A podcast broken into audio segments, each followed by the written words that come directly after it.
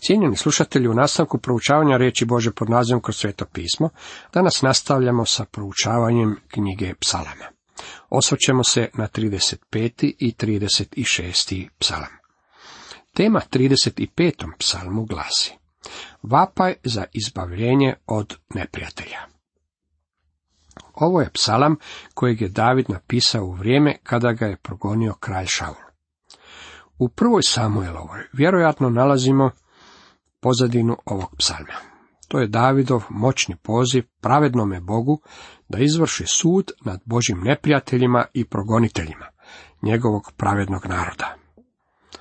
Postoje ljudi koji tvrde kako ovo nije molitva kako bi kršćani trebali moliti, te da gospodin Isus nije govorio na takav način. Bilo kako bilo, gospodin Isus dao nam je prispodobu o udovici koja je došla pred suca i kazala obrani me od mog protivnika. Zatim je sucu trebalo dugo vremena da to stvarno i učini, ali se na kraju pobrinuo oko toga da udovica primi pravdu. To je prispodoba s kontrastom. Bog nije bezosjećajni sudac kamenog srca. Bog je milosrdan, divan i revan pomoći svojoj djeci, a mi mu moramo iznositi ono što nas žalosti. Pavao na to i potiče vjernike. U Rimljanima 12. poglavlju 19. redku čitamo. Ljubljeni, ne osvećujte se sami, nego dajte mjesta gnjevu, da pisano je. Moja je osveta, ja ću vratiti, govori gospodin. Vi i ja ne smijemo se osvećivati. Moramo taj posao prepustiti Bogu. To je njegova nadležnost. On će obračunati na bolji način nego što bismo to učinili vi ili ja. Htio bih reći nešto vrlo iskreno. Ja sam predao nekoliko ljudi gospodinu kada sam imao veliku želju opaliti ih po nosu. Nema svrhe okolišati. Ponekad se u meni rodi takav osjećaj. Poznajem čovjeka koji je lažljivac, a opet se pretvara da je izuzetni kršćanin i pod rukom uvijek nosi veliku Bibliju. Bog mi je rekao, nemoj ga opaliti po nosu. To bi bilo pogrešno. Ne bi tada hodao po vjeri. Ti se samo pouzdaju mene. Osveta je moja, ja ću naplatiti. Tako sam tog čovjeka predao gospodinu. Mislim da će ga gospodin dobro nalupati. Moram naučiti hodati putem vjere i pouzdanja u Boga. Kada je David napisao ovaj psalam, nalazio se u nevolji. Bježao je pred Šaulom. Pa opet, kada se Davidu ukazala prilika da ubije Šaula, odbio je to učiniti. Šaul je znao da mu je David poštedio život. Pa mu u prvoj Samuelovoj 24 Šaul čak govori kako zna da je Bog predao kraljevstvo Davidu, te priznao kako je David pravedniji od njega pa opet nastavio se prema Davidu odnositi kao prema neprijatelju, umjesto da ga povede kući u miru. Davidova molitva proklinjanja nije samo osobna, već je i proročka. Davidov progon slika je izraelskom narodu u vrijeme razdoblja velikih nevolja. Vapaj za pravednim sudom bit će uslišan kada gospodin Isus Krist dođe po drugi put na ovu zemlju. Tada će izvršiti sud i izbaviti Božje izabranike. Čitamo, nek se smetu i postide koji život moj traže, nek uzmaknu i nek se posrame koje mi propast snuju nek budu kao pljeva na vjetru kad ih anđeo Jahvin potjera. Vidite, David je cijelu stvar želio predati u Bože ruke. Ovdje se po drugi put spominje anđeo Jahvin ili anđeo gospodnji. Prvi put vidjeli smo ga u psalmu 34. u sedmom redku. Htio bih još jednom istaći kako vjerujem da anđeo Jahvin nije nitko drugi nego predutjelovljeni Krist. On je izbavitelj i izvršitelj suda. I dalje nastavlja, mračni i bliski bili im putovi kad ih anđeo Jahvin bude gonio. Bez razloga napeše mi mrežu, bez razloga grob duši moje iskopaše. Propašće ih stići iznenada, u mrežu koju napeše sami će se uhvatiti, pašće u jamu što je iskopaše. Ovo zvuči vrlo ekstremno. To je molitva zazivanja prokletstva. Mislim da je nedosljedno kada bi kršćani danas molili ovakve vrste molitvi, s obzirom da nam je Bog rekao da sve stvari predamo njemu u ruke. Međutim, ako mislite da se Bog neće osvetiti zlikovcima, onda ste u zabludi. Učinit će to bez osvetoljubivosti. Učinit će to u pravdi, pravednosti i svetosti. Dobro činimo kada Bogu predajemo svoje slučajeve, jer će On stvari dovesti u red. Ovo je veliki psalam i velika utjeha ljudskoj duši. Poslušajte Davida nakon što je izmolio ovu molitvu.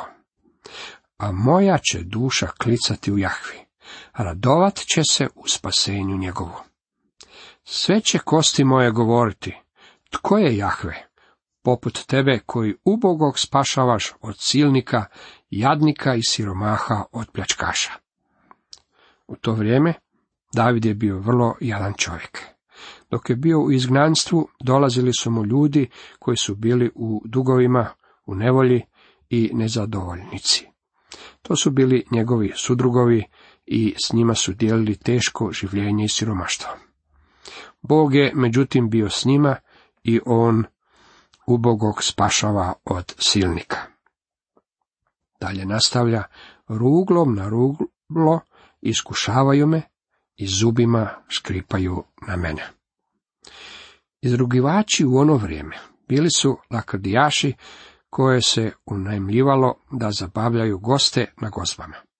U ovome slučaju izrugivali su se i iz Davida zbog toga što je pobjegao i sakrivao se pred Šaulom. Vjerojatno su govorili, mogao je ubiti diva Golijata, ali se boji kralja Šaula. Licemjerni izrugivači nalaze se danas i među nama, a može ih se naći čak i u crkvama. S obzirom da više nisam pastor u položaju sam reći neke stvari koje je potrebno reći, kaže dr. McGee. Izrugivači su tamne mrlje na svjedočanstvu crkve. Crkva je Kristova zaručnica. Bog još uvijek ima svrhu s njom i netko još uvijek mora obaviti stanovite poslove oko unutarnjeg očišćenja. Ne smijemo osuđivati svijet, već moramo osuđivati ono što se dešava unutar crkve. Postoje ljudi koji se izruguju iz Božih ljudi, koji lažu o Božim ljudima i čine to na najpobožniji mogući način. To su licemjerni izrugivači. Oni su podrugivači u Božim dvorima i smijavaju se iz Božih ljudi. Dragi moji prijatelji, dobro je znati da iako pravedni trpe ismijavanje, pa čak i nevolje, i iako se neprijatelj raduje zbog njihovih patnji, kraj je uvijek izbavljenje. U Božjem kraljevstvu samo će pravednici imati svoga udjela. Cijenjeni slušatelji, toliko iz 35. psalma. Nastavljamo sa proučavanjem 36. psalma.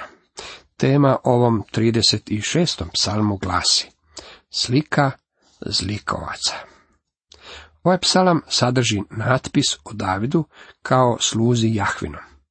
Psalam nam daje pogled u čovjekovo srce, koje je ispunjeno zločom. Možda to ne vjerujete, međutim svaki čovjek ima zlo srce. Jeremija kaže u 17. poglavlju u 9. redku, podmuklije od svega je srce, jedva popravljivo, tko da ga pronikne. Na sreću Bog ima lijek za ovaj poremećaj u srcu. Prvi redak 36. psalma nam kaže Grešan je naum u srcu zlotvora, straha Božega nema on pred očima.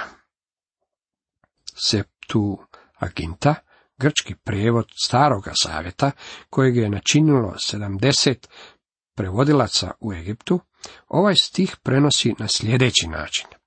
Zlikovac ima zapis prijestupa u svome srcu. Što je to zapis prijestupa u srcu? To je stara narav koju svaki čovjek posjeduje. Adamova narav.